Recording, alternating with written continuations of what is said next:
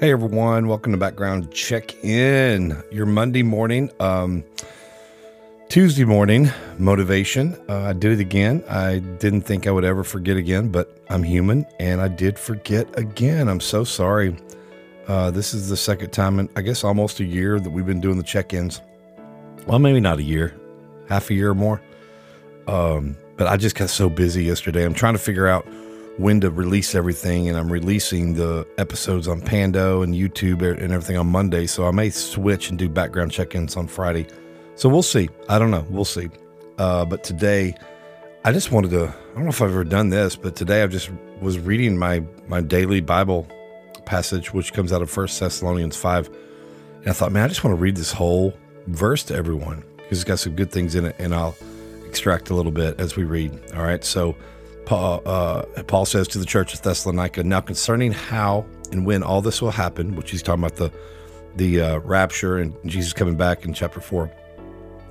Dear brothers and sisters, we don't really need to write you, for you know quite well that the day of the Lord's return will come unexpectedly, like a thief in the night, when people are saying everything is peaceful and secure. Then disaster will fall on them as suddenly as a pregnant woman's labor pains begin, and there will be no escape. But you aren't in the dark about these things, dear brothers and sisters, and you won't be surprised when the day of the Lord comes like a thief. For you are all children of the light and of the day. We don't belong to darkness and night. So be on your guard, not asleep like the others. Stay alert and be clear-headed. Night is the time when people sleep and drinkers get drunk. Boy, that hit home. But let us who live in the light be clear-headed, protected by the armor of faith and love, and wearing as our helmet the confidence of our salvation. Well, I'll tell you what, I could just stop right there and that passage, those passages of verses, man, because it's true. You know, there's very few times where I've stayed up and done things in the middle of the night since I've been living for the Lord. You know, and if it was because either I was woken up by God to pray, to read, to do something, or I was actually doing something spiritual with a group, you know, a fellowship.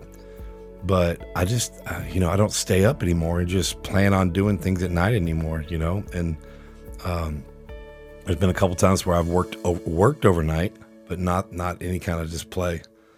For God chose to save us through our Lord Jesus Christ, not to pour out his anger on us. Christ died for us so that whether we are dead or alive, when he returns, we can live with him forever. So encourage each other. This is for us. Encourage each other and build each other up, just as you are already doing.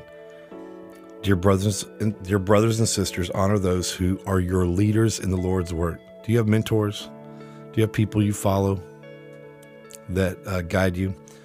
He says they work hard among you and give you spiritual guidance. Show them great respect and wholehearted love because of their work, and live peacefully with each other. Brothers and sisters, we urge you to warn those who are lazy, encourage those who are timid, take tender care of those who are weak, be patient with everyone. Man, that's good for everybody, whether we're in prison, out of prison, no matter where we are. Warn those who are lazy, encourage those who are timid, okay? If somebody you know is shy, encourage them. Don't make fun of them, don't call them weak, don't do any of that. Take tender care of those who are weak. Be patient with everyone. Ooh, that's a good one for inside. Be patient with the guards. Be patient with the system. Be patient with your parole. Be patient. Oh, man. Be patient with everyone. See that no one pays back evil for evil, but always try to do good to each other and to all people. Always be joyful.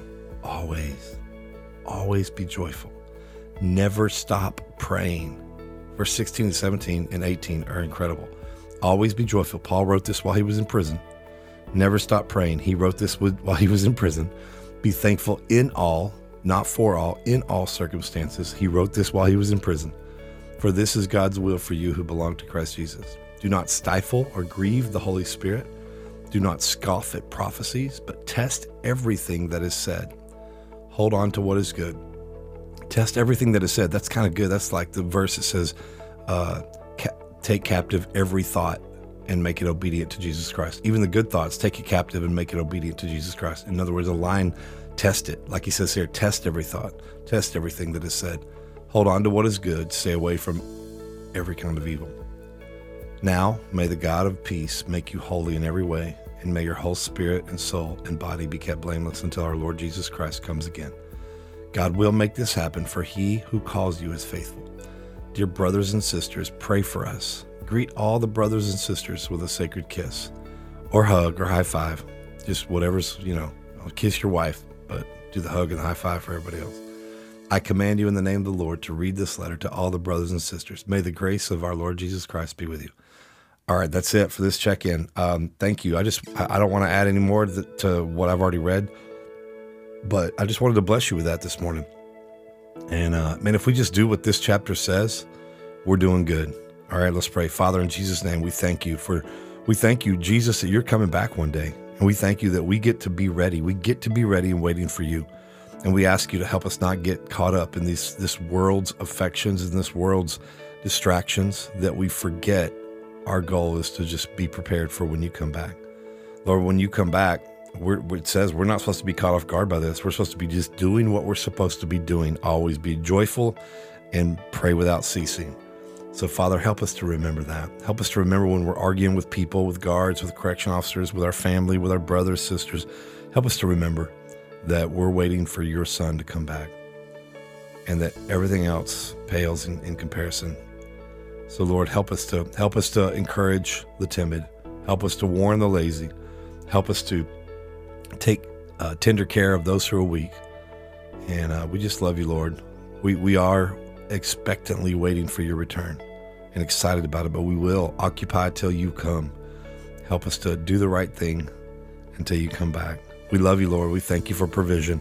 We thank you for healing today. All those, Lord, my back is hurting, so I'm asking for my back to be healed, and I'm asking for everybody else who's got a back pain. Put your hand on your back if you can reach it. And Lord, we just pray over their back right now in Jesus' name. We ask you to touch their back, take away the pain. Realign the joints, the vertebrae, whatever. Decompress the compressed discs.